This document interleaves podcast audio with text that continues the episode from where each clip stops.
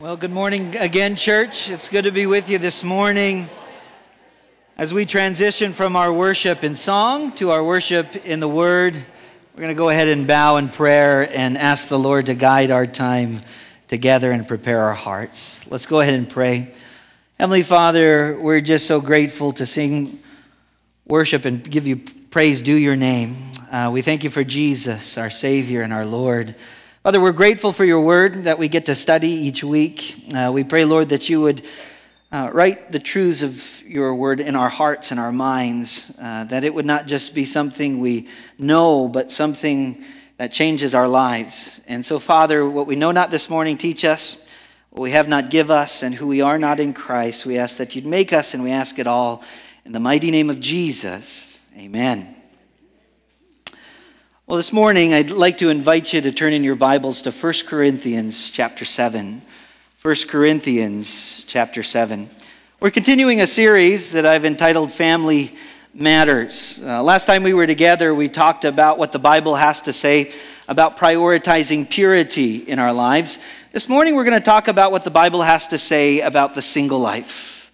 Uh, I've labeled this morning's message Single and Satisfied single and satisfied, as we consider what God's design for the single life is all about.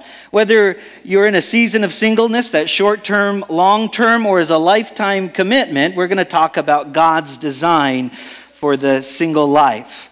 You know, the unfortunate thing is, too often when we discuss the topic of the single life, sometimes it can be talked about in a negative sense.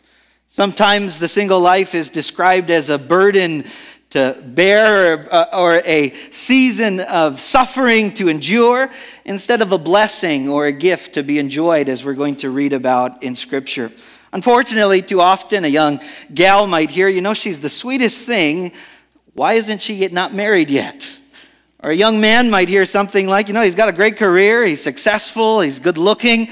What's, what's the reason he's not married? And so sometimes singles feel the pressures of the single life. I still remember the pressures I felt in regards to the single life uh, back in the day. I, I uh, growing up in high school into college, uh, I was pretty much single all those years. I started dating the woman who would become my wife towards the end of my college days. And about six months before graduation, we started dating. And then I had to make the decision whether or not we were going to do long distance.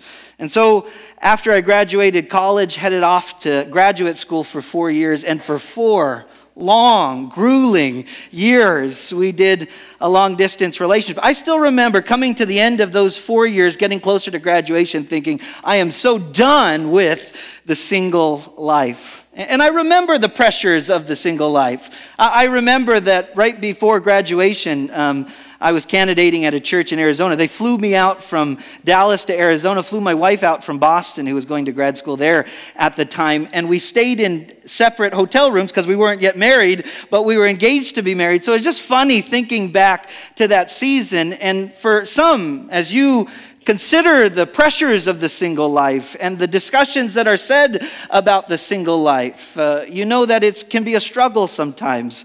And so this morning we're going to talk about what does God's word has to say about the subject. As we consider 1 Corinthians chapter 7, we're going to be in verses 7 to 9 and then we're going to skip to verses 25 to 40. Um, Paul is writing to the Corinthian church here. He's answering questions that they have regarding topics like marriage and the single life. And here he picks up on what it means to be single and God's design for it. So I'd invite you to stand in honor of the reading of the word as we consider God's design, what it means to be single and satisfied. Uh, 1 Corinthians 7, beginning in verse 7, reads this way For I wish that all men were even as I myself, but each one has his own gift from God, one in this manner and another in that. But I say to the unmarried and to the widows, it is good for them if they remain even as I am. But if they cannot exercise self control, let them marry, for it is better to marry than to burn with passion. Picking up in verse 25. Now, concerning virgins, I have no commandment from the Lord, yet I give judgment as one whom the Lord in his mercy has made trustworthy. I suppose, therefore, that this is good because of the present distress, that it is good for a man to remain as he is. Are you bound to a wife? Do not seek to be loosed. Are you loosed from a wife? Do not seek a wife. But even if you do marry, you have not sinned. And if a virgin marries, she has not sinned. Nevertheless, such will have trouble in the flesh, but I would spare you. But this I say, brethren, the time is short, so that from now on, even those who have wives should be as though they have none.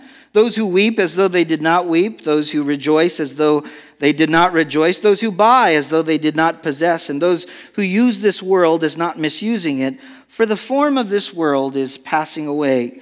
Verse 32 But I want you to be without care. He who is unmarried cares for the things of the Lord, how he may please the Lord. But he who is married cares about the things of the world, how he may please his wife. There's a difference between a wife and a virgin. The unmarried woman cares about the things of the Lord, that she may be holy, both in body and in spirit. But she who is married cares about the things of the world, how she may please her husband. And this I say for your own profit, not that I may put a leash on you, but for what is proper, and that you may serve the Lord without distraction. But if any man thinks he is behaving improperly toward his virgin, if she is past the flower of youth, and thus it must be, let him do what he wishes. He does not sin, let them marry. Nevertheless, he who stands steadfast in his heart, having no necessity, but has power over his own will, and has so determined in his heart that he will keep his virgin, does well. So then, he who gives her in marriage does well, but he who does not give her in marriage does better. A wife is bound by, the by law as long as her husband lives. But if her husband dies, she is at liberty to be married to whom she wishes, only in the Lord. But she is happier if she remains as she is, according to my judgment. And I think I also have the Spirit of God. The word of the Lord, y'all may be seated in the presence of God this morning. This morning, I want to take some time to talk about God's design for the single life, what it means to be single and satisfied as we take some time to consider our text. What is God's design? What are the advantages that are outlined when it comes to the single life? Uh, in verses 7 to 9, where we begin in our text, we see the single life is a gift to be enjoyed. The single life is a gift to be enjoyed. And that's how Paul describes it in these verses. As he describes it as a gift to be enjoyed, he begins by stating his preference. He sees it as such a gift that he's willing to say, My wish and my desire is that all of you would be as I am. The single life is such a gift to him that he says, I wish you had the same gifting and I wish you had the same calling. Why? Well, Paul he's probably finishing up his second missionary journey as he's writing this letter. And as he's gone about his ministry, the freedom that he has had, free from con- the concerns and the divided interests of married life, has freed him up to serve the Lord in the capacity that he has been called. And so he says, This is my desire that, that as I see it as a gift, you would see it as a gift, and that you would be like me. And so he says it, verse 7 he says, For I wish that all men were even as I myself. What does he mean by even as I myself? He means that all would be called and gifted like him to be single and satisfied. In a moment, Paul is going to say, Not everyone's got the gift. Not everyone has been called in this capacity, but as long as you are single, whether you're in a season of singleness for a short term period or a long term period or a lifetime commitment to the Lord, you have the gift of celibacy. We're told here that Paul serves as a great example for those who are in a season of singleness. And what his example is, is to be single and satisfied, single and content. Whether you are single because you're not yet married or you're single because you have been married and you are no longer married, Paul gives us a good example of what it looks like to be single and satisfied. And it just brings me back to Philippians chapter 4, where Paul tells us where he finds his satisfaction, where he finds his contentment. Regardless of his lot in life, he has learned to be content. Philippians 4 11 to 13 reads this way Not that I speak in regard to need for I have learned in whatever state I am to be content. Paul has gone through many challenges, missionary journeys, and difficulties along the way. He's been imprisoned, he's been out of prison, he's gone hungry, he's, he's, he's been full. There have been times where he's been beaten for his faith, times when he's had his health, and he says, I know how to be abased and I know how to abound. He's learned to be content. Everywhere in all things I have learned both to be full and to be hungry, both to abound and to suffer need. And then he says, verse 13, I can do all things through Christ who gives me strength. So, whatever season of life you may find yourself, now Paul can say this in any circumstance, whether he's in prison or not, whether he's going through these, uh, facing the challenges of life, he knows that he's learned to be content. And he serves as a great example for what it looks like to be single and satisfied. And he begins first by describing it as a gift, the single life as a gift, by saying, That's my preference, that all of you would be as I am. Secondly, he acknowledges that not everyone has the gift. As you continue to read in verse 7, he says, But each one has his own gift from God, one in this manner and another in that. Paul has been called and gifted to be single and satisfied. But Paul goes on to say, not everyone has been gifted in this capacity, but however you have been called to be single, whatever season of singleness that may be, short term, long term, or a lifetime commitment, you should find satisfaction in the Lord in that season. But Paul says, I acknowledge that not, only, not everyone has the gift. It's interesting to note here that the single life and to be single is described as a gift. Some would say, are we just talking about a lifetime commitment to celibacy? I'd like to suggest no, we're talking about the season of singleness you're in, whether short term, long term, or a lifetime commitment, it is a gift and should be treated that way. It is a gift and should be discussed that way. And what is a spiritual gift? Well, in 1 Corinthians, Chapter 12, it's the same term that's used to describe the spiritual gifts. 1 Corinthians 12, 4 to 7 says this There are diversities of gifts, but the same Spirit. So, just like the spiritual gifts, the gift to be single is a gift in the sense that it is from the Holy Spirit. It's a gift from the Lord. Verse 5 says, There are differences of ministries, but the same Lord. There are diversities of activities, but it is the same God who works in all, but the manifestation of the Spirit is given to each one for the profit of all. So, what's the purpose of the spiritual gifts, and what's the purpose of the unique season of singleness that you may find yourself in? The purpose is to serve Christ and build up the body as you are in that unique season. In 1 Peter chapter 4 verse 10 it says as each one has received a gift minister it to one another as God's stewards of the manifold grace of God. For those who are in a season of singleness this is a reminder to you that you can serve the Lord in a unique way that you could not if you were married. You must see it from the vantage point of scripture that the life that is that a single life being single is a gift from God. And Paul acknowledges that some have the gift, others do not. And then, thirdly, he doesn't just acknowledge it, he provides his recommendation. As we read in verse 8, he says, But I say to the unmarried and to the widows, it is good for them to remain even as I am. Now, Paul is not saying marriage is bad, marriage is not good. He's saying that the single life is better. Marriage is good, but what is better is remaining single in your service to the Lord and your devotion to Him. But he acknowledges not everyone's been called that way. Not everyone's been gifted that way. If you've been called and gifted to be single in a season of life, short term, long term, or a lifetime commitment, honor God in that. But if you've been called to be married, honor God in that as well. It is good for them to remain even as I am. So, Paul's encouragement, his recommendation is if you're single, if you're widowed, if you're a widower, remain that way. If you have been called and gifted to be single, stay that way so that you can avoid, as we're going to see in a moment, some of the challenges that come with married life. Some of the divided interests that you may have, or some of the concerns you may have as a married person that you would not as a single person. Verse 9 says, But if they cannot exercise self control, let them marry, for it is better to marry than to burn with passion. When we're talking about burning with passion, we're talking about burning with physical desire. And so, how can I know if I have the calling and the gift for the single life for a long period of time or perhaps a lifetime of singleness? Well, are you burning? If you're burning with physical desire, maybe that's a motivation to go ahead and pursue a spouse, pursue a husband or a wife. But while you are in that season of singleness, find contentment and satisfaction in the Lord. And so, if you just look at that verse right there, it's a reminder that Sometimes we talk about the single life, it's pretty easy when you're single. Sometimes married folks who get married, have children, look back on those single years and said, Man, we had nothing to worry about back then. I mean, we have a spouse to care for, we've got children to watch after. Man, those single years were, man, I can't imagine the blessing those single folks have. It's such an enjoyable time of life, but the single life has its challenges.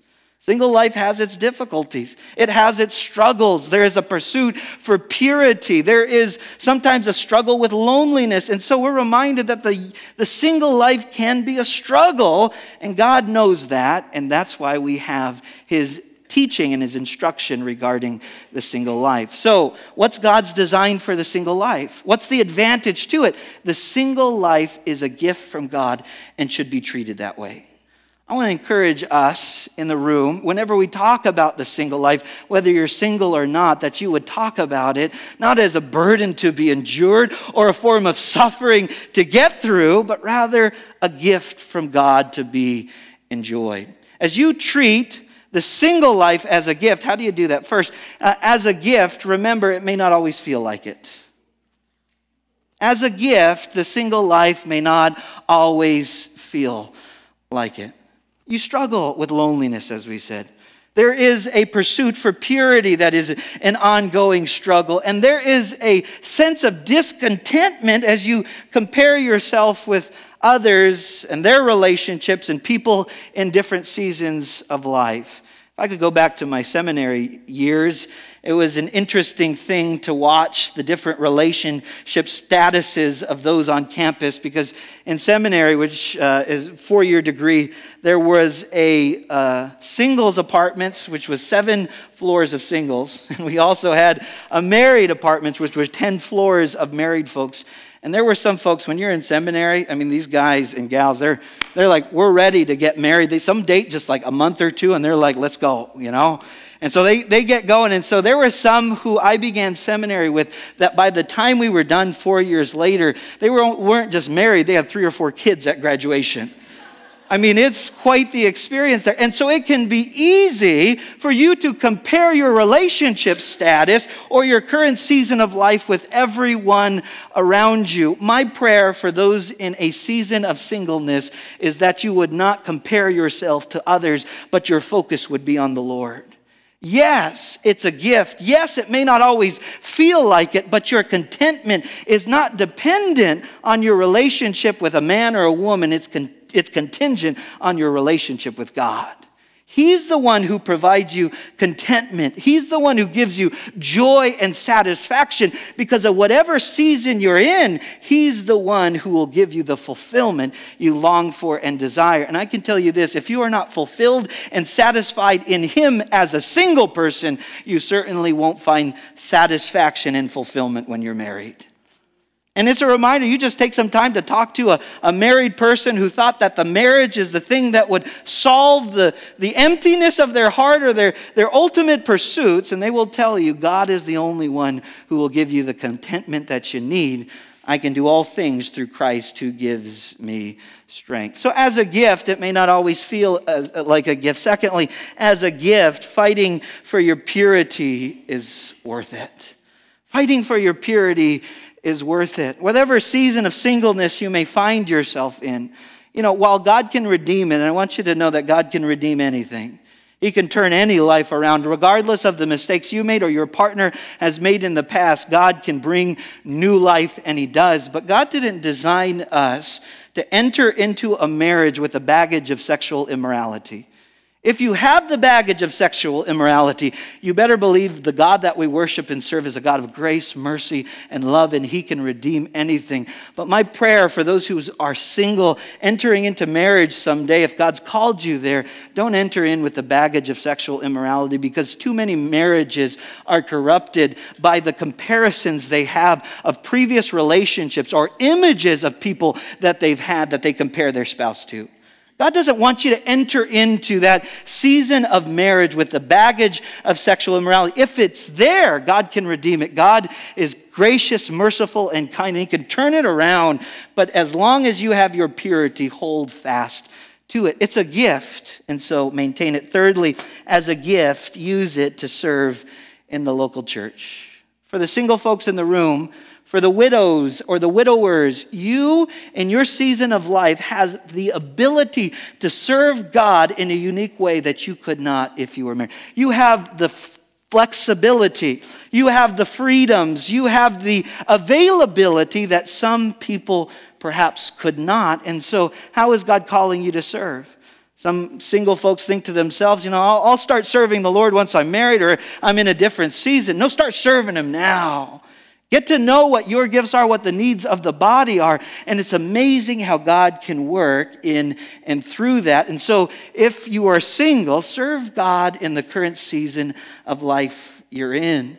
Let me some of singles think to themselves, you know, I don't know how long I'm going to be at this church. I don't know if I'm going to move from one place to another. Is membership a good next step for me? Absolutely. Whether you're here for the next two weeks or the next two years or two decades, uh, be a member, serve with your gifts. And one of, one, of the, one of the blessings of having a formal form of membership is as you move to another church, we can recommend your gifts and, your, and how God has gifted you to the next church as you move from one place to another. And that's a blessing indeed for our church and the next church you go to. And so, first, the single life, what's God's design for it? It's a gift to be enjoy. Secondly, as we continue through our text, beginning in verse 25, going to verse 35, the single life is an opportunity to serve God in a way that you couldn't if you were married. It's an opportunity to serve God, let me put it this way, with undivided devotion. The ultimate pursuit of the life of the Christian should be God, should be the Lord Jesus Christ. You know, the Westminster Confession, it, asks and answers the question well what's the chief end of man? The answer to glorify God and to enjoy Him forever. I believe that's a great answer to that question. Uh, John Piper once put it this way God is most glorified in us when we are most satisfied in Him. The ultimate pursuit of our lives should be Jesus Christ. The ultimate pursuit of our life should be to know Christ, is to serve Christ, and to be available to, to, to, to share Christ to the ends of the earth. And as a single person, you have an opportunity to serve Him with undivided devotion that you could not if you were married.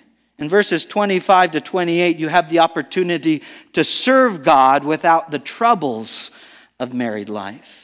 Verses 25 to 28, you have the ability to serve God without the troubles of married life. Verse 25, Paul is going to again recommend that the singles remain single if they've been called and gifted, and that the married folks remain married as they are in accordance with their calling. And he says this as he introduces this command or this instruction. He says, Now concerning virgins, now concerning the unmarrieds, the singles, I have no commandment from the Lord yet. I have judgment as one whom the Lord in his mercy has made trustworthy. Paul is basically saying there isn't previous revelation on this. But God, who by his mercy has counted me trustworthy, I am writing to you through the inspiration of the Holy Spirit. 2 Timothy 3:16 of course says all scripture is God breathed and is profitable. So Paul as he writes through the inspiration of the Holy Spirit, he gives some instructions on this topic of the single life. And he goes on to say in verse 26, the motivation for his instruction that the singles remain single according to their gifting and calling and the marrieds remain married. He says, "I suppose therefore that it is good because of the present distress." And so one of the ways that you can serve God as a single, as opposed to a married person, is you are free from the troubles that come to a married person as you would a single as you face personal distress. Now, the question is, what is this personal distress we're referring to here? It could be a number of things. I'd like to suggest probably persecution. In the years ahead, as persecution becomes more intensified, uh, it is easier, you're more free to serve the Lord as a single than you would a married person. Why? Because if persecution comes as a single person, you don't have to worry and care f- about your wife or your husband. As a single person, you don't have to have attachments or concerns about your children. You can simply serve the Lord as a husband and as a father, if persecution comes, I get arrested, I get put into prison as I continue to preach and teach the gospel of Jesus Christ. I have concerns for my wife, I have concerns for our children. Those who are single are free from those concerns. If today we were to say, there is a great need in a closed country somewhere in Africa, and we need somebody in the next two weeks to leave everything they have here and go there to assist in the teaching and preaching, the proclamation of the gospel of Jesus Christ. And we need you to get up and go right now. How many of the married people would say, I can go without talking to my spouse or talking to my family? That would be a big problem, right? A single person can say, Hey, I need to pray about it. I need to talk to the Lord about it. But very much so, if I've got the calling and the gifting, I'm going because you're free to do that as a single person and to serve the Lord free from the troubles that come with present distress that a marital married person might experience. And so in your single season, remember you can serve the Lord in a way that you possibly could not as a married person. Maybe as a single person, you would go on a mission trip that you wouldn't as a married person. I mean, in that season of singleness, don't waste it, use it. Consider how God wants to use you in the church and in missions as you serve the Lord to as you honor and glorify him. And so, as you serve him, you, you, are free from the, the troubles that come with present distresses, but also the troubles that come with marriage in general. Uh, he goes on to say, I suppose, therefore, this is good because of the present distress, that it is good for a man to remain as he is. Verse 27 Are you bound to a wife? Do not seek to be loosed. Are you loosed from a wife? Do not seek a wife. Verse 28 But even if you do marry, you haven't sinned. And so marriage is not a bad thing, it's a good thing, but the single life is better. That's what Paul is saying. And if a virgin marries, she has not sinned. Nevertheless, such will have trouble in the flesh, but I would spare you. Paul is talking about the trouble not just in terms of personal uh, present distresses, but the troubles that come when two sinful and self willed people come together. Even though we're saved and we're in the process of being sanctified, looking more, more like Jesus every day, when you have two people being pressed together, the trouble there is, is speaking of, of two people being pressed together. And whenever you have two people who are strong willed and selfish being pressed together, even though they're saved and being sanctified, you're going to experience trouble. You're going to experience conflict. Now, the question is how you're going to resolve that conflict in a biblical way. But one of the blessings of marriage is it helps expose our selfishness and our self willed nature. To be honest, I thought I was a pretty selfless person before I married my wife. I didn't know how self willed I was. And then you get married, and, and marriage didn't cause me to become selfish, it revealed the selfishness that was already there. And God's design for our marriages is that as you look back on the day you were married, Lord willing, you are less selfish and self centered than you were the day you were married. And Lord willing, your spouse who is being conformed to the image and likeness of Jesus Christ today is less selfish and self centered than they were when they were first married. And, and, and that's the troubles that, that, that happen because they're two different people coming together. When I first married my wife, uh, I still remember she would do interesting things that I wondered why she did them.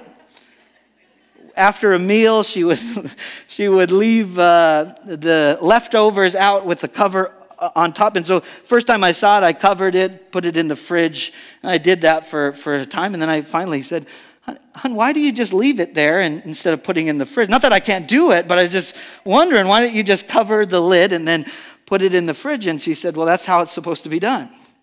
That's how my father and mother did it. She always left out the leftovers. She, he, he covered it, put it in the fridge, and so that's how it's done. When we were first married, I, I had a unique way of folding my clothes. And I still remember seeing the way she folded my clothes. And I was thinking to myself, I would rather just do the laundry myself. I've, I've, I've you know, I'm not there anymore. I would rather fold the laundry myself instead of having you fold it this unique way. And those are small things, right? Those are, those are minuscule things. But, but when we're talking about bigger issues within marriage, you're raising your family, the place you're going to live, the career path you're going to take, you got to be in agreement. And so there are troubles that come up. And Paul says, I wish to spare you from them. to spare you from those troubles and those conflicts that come with marriage. It doesn't mean marriage is not a, is not a good thing, it's a good thing, but the single life is a blessed thing. It's better, and you can serve the Lord free from those troubles of married life. Secondly, you can serve the Lord free from worldly distractions that married life may bring. Worldly distractions that married life might bring. Verses 29 to 31, it says, But this I say, brethren, the time is short. Now, some would say, well, we're talking about the brevity of life. No, we're not just talking about the brevity of life. We're talking about the fact that we're living in a unique time in redemptive history. We're living in between the first and second coming of Jesus Christ, and the second coming of Christ is now, uh, is now going to happen sooner than it did back when this was written. And so the return of Christ could happen any moment. And so it says, so that from now on, even those who have wives should be as though they had none. In other words, what Paul is saying is nothing should get in the way of your eternal priorities. Paul is not saying that you should treat your wife as if she's not your wife. You should neglect her and not care for her and, and uh, provide for her. No, it's saying that marriage as you care for her, love her, and provide for her, and do everything that a husband should do, that marriage should not get in the way of serving the Lord. Your number one priority is the Lord, your service to Him. You exist to glorify God and to enjoy Him forever. The next most important earthly relationship you have is your spouse, but your spouse should never get in the way of the Lord and your service to Him It can be easy for that to happen. You get distracted by a marriage, you invest in that marriage, but you fail to serve and honor God.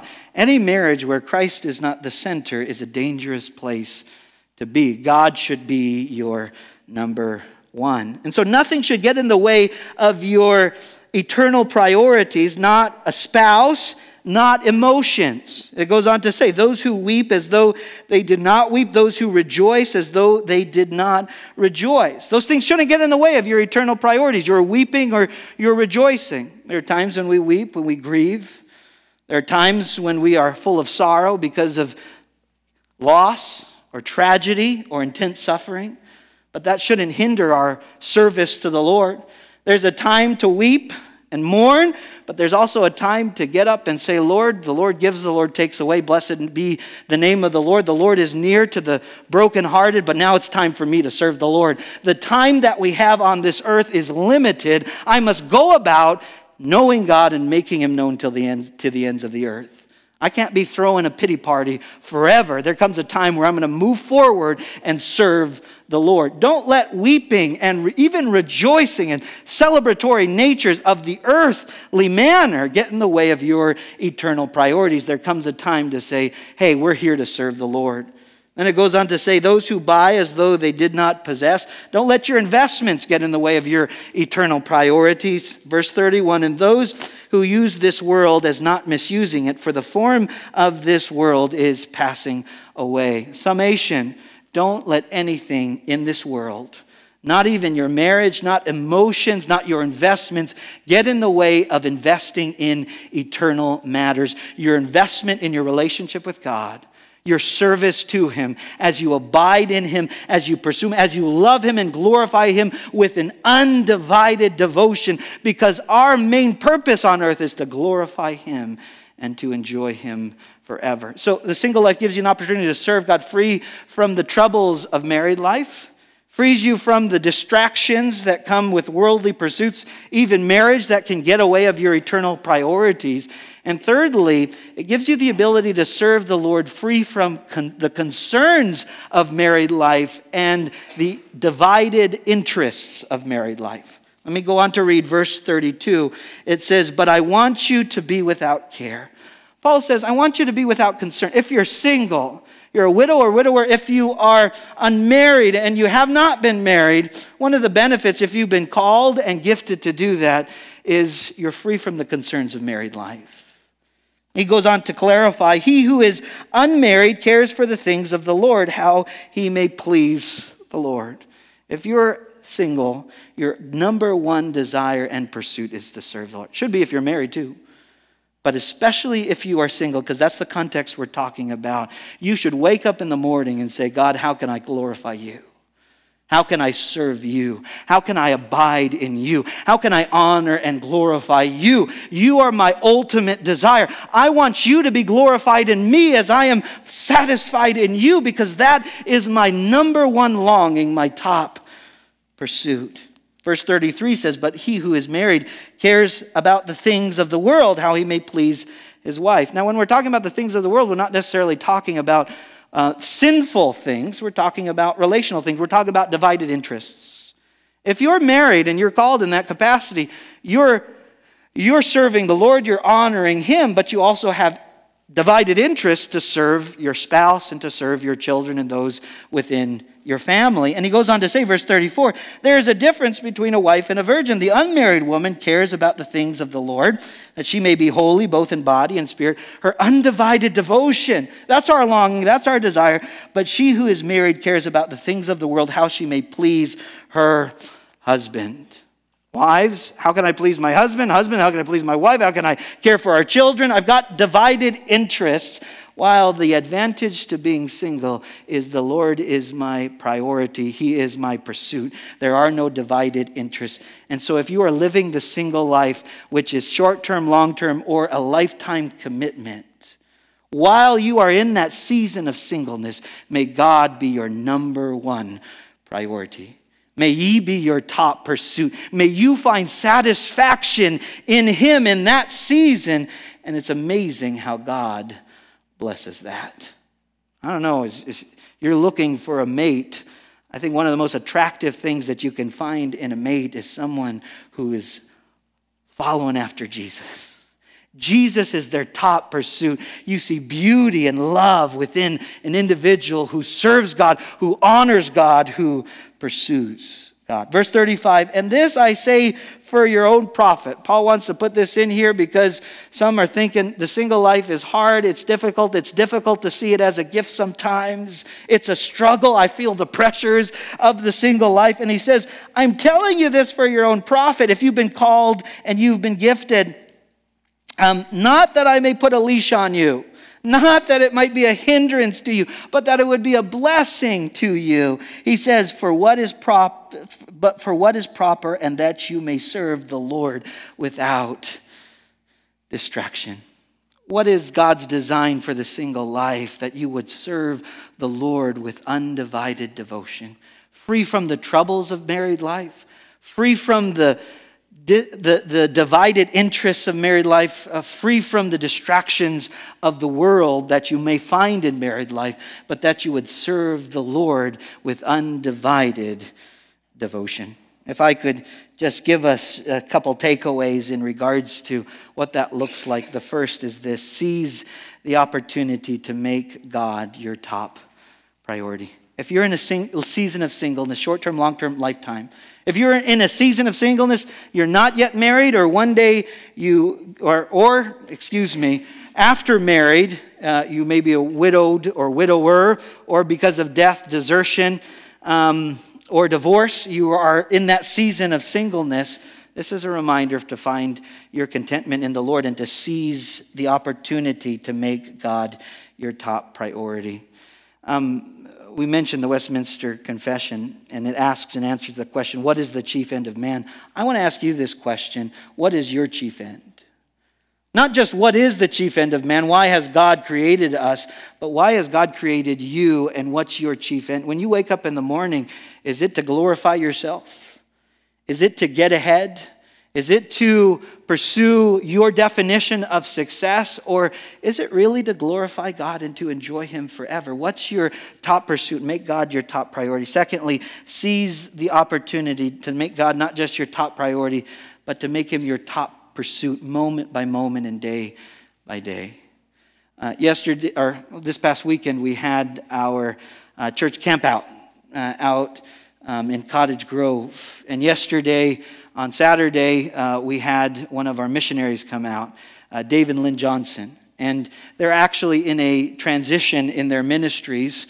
They've served for 21 years out in Baja, Mexico, and uh, they've been serving the Lord faithfully there, and they have equipped a team to carry on their work there. But God has brought Dave and Lynn into a new season of ministry where they're going to take their experience and what they've learned and the truths of God's Word and begin to share that model with people all around the world.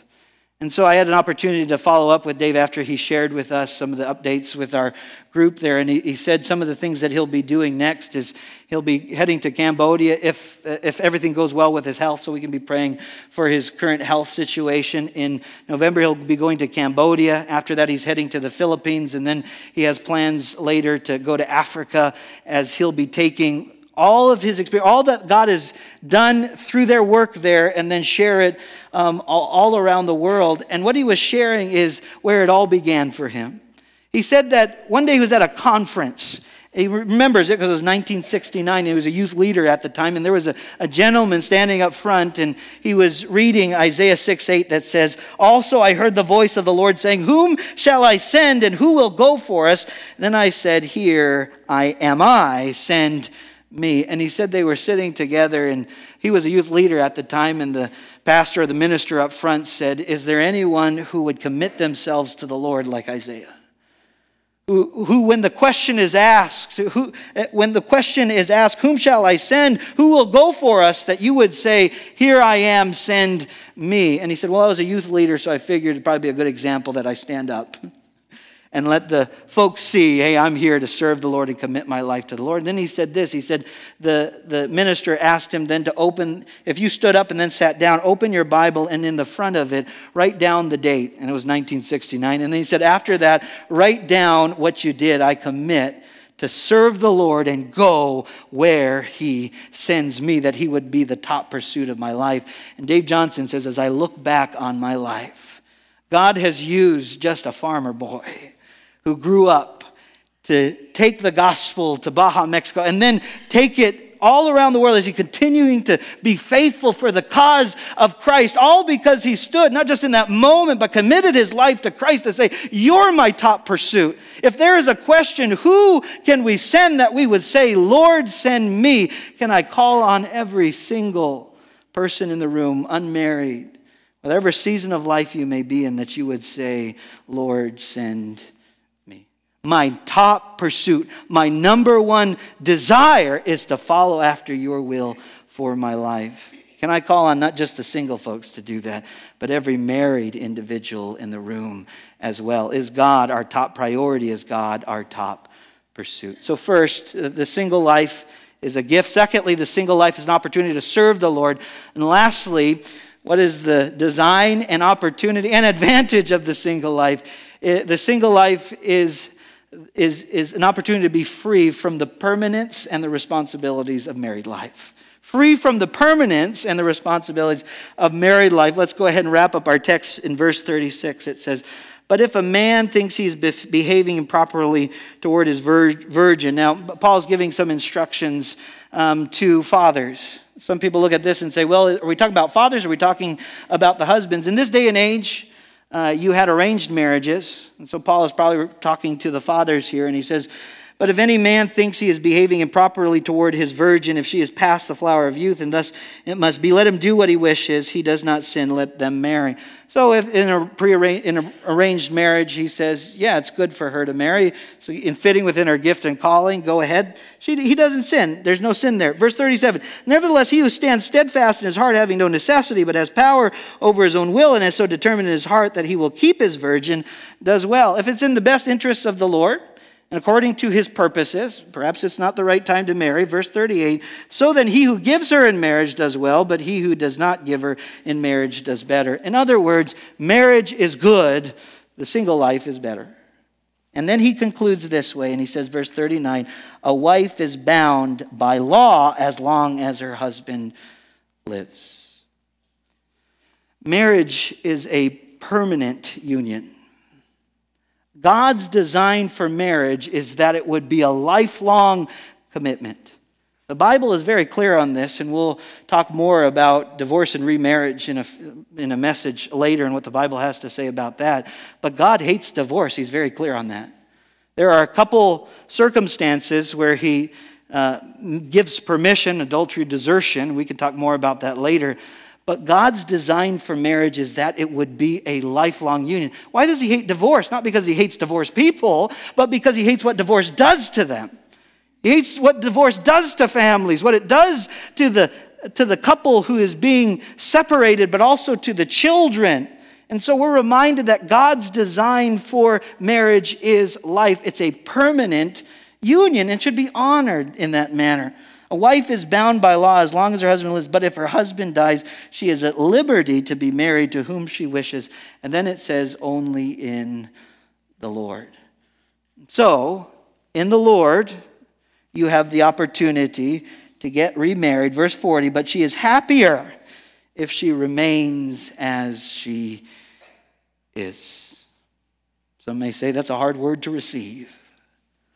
She is happier if she remains as she is. According to judgment, well, but she is happier if she remains as she is. Then Paul says this according to my judgment, and I think I also have the Spirit of God. You got to love how Paul gives us these instructions. He's writing through the inspiration of the Holy Spirit here as he talks to us about the permanence of marriage.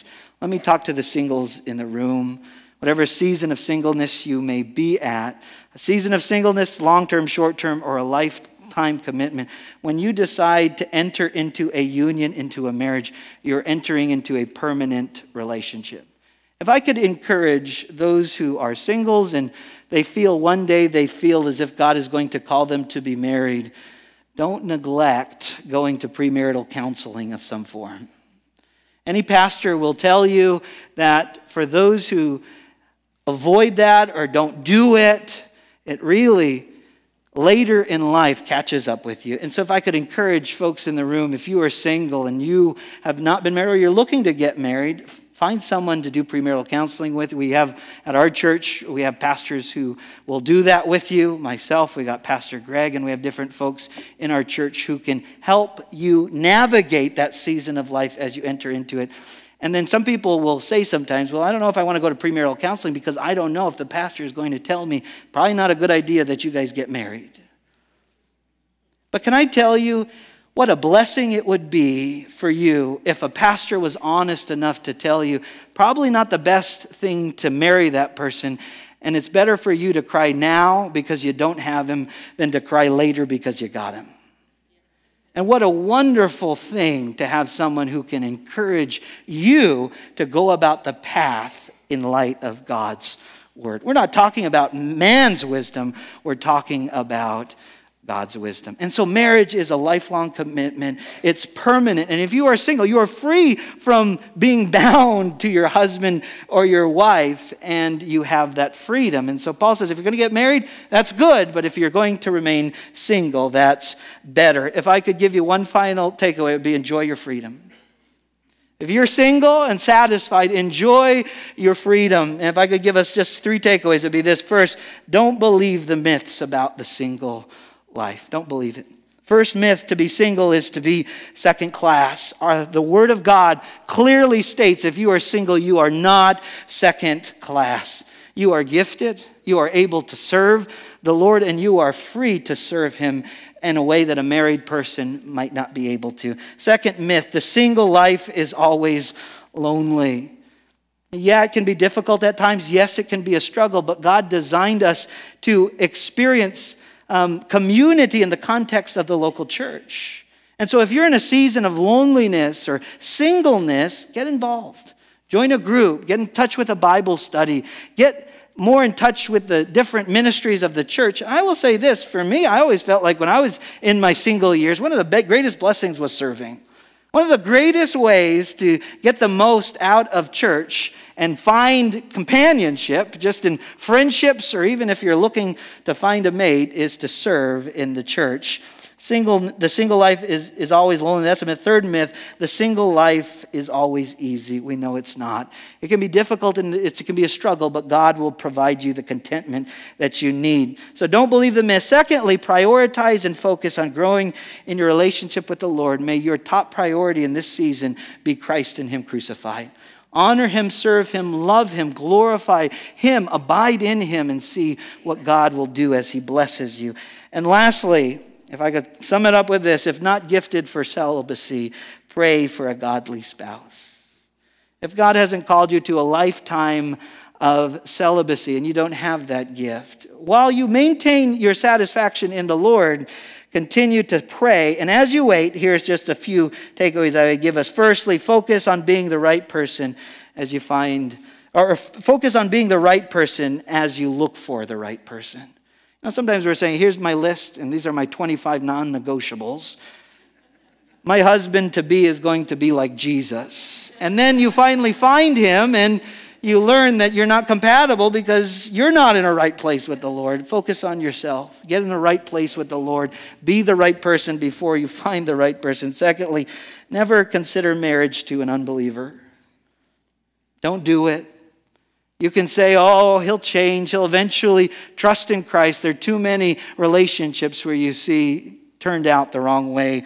Um, let me read to you 2 Corinthians 6. It says, Do not be unequally yoked together with unbelievers, for what fellowship has righteousness with lawlessness, and what communion has light with darkness? Thirdly, guard your moral purity. Guard your moral purity, flee sexual immorality. Fourthly, honor God in your choice, and also honor your parents. I think we, we, we don't do that enough. Take time to honor your parents in the process of pursuing a mate, and it's a great thing that God has provided you godly parents in that. And then, fifthly, gentlemen, take initiative. For any of my single men in the room, and there are single ladies, if I could encourage the men to step up and step out. There are young ladies who exemplify the beauty of their commitment and their pursuit of the Lord Jesus Christ. Keep your eyes open. Serve in the local church and ask God to help you find the right person, but take initiative and go and find you a wife if God's called you accordingly. And to the young ladies who are looking for a spouse, continue to make yourself available to the Lord as God provides the availability of who that next spouse is. Can I pray for us? Father, we're grateful for your word that covers the topic of the single life. And Father, we know that while the single life can is described as a gift, it may not always feel like it. And so I want to pray, Father, just for those who are struggling. Those who are fighting the, the battles of, that come with the single life, those who feel the pressures of the single life, I pray that they would find contentment and satisfaction in Christ, in you. That, Lord, as they wait on you to work and move in their hearts and their lives, Lord, that that, that as they seek to glorify you, honor you, worship you, praise you, abide in you, Lord, that you would give them the peace of God that transcends all understanding. And remind them, Father, of your sovereign care as you're guiding and leading their path. Lord, we know that you don't just work in the big things, you work in the small things, in the very details. And so, Lord, I just pray that you would remind those who are in that season of your presence that is with them. I pray, Lord, for those who are looking for a spouse.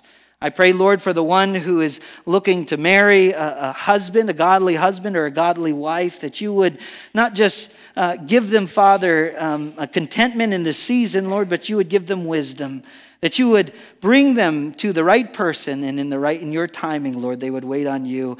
And father we're always blessed as you work and move in the relationships of our church and provide the fruit that comes with that.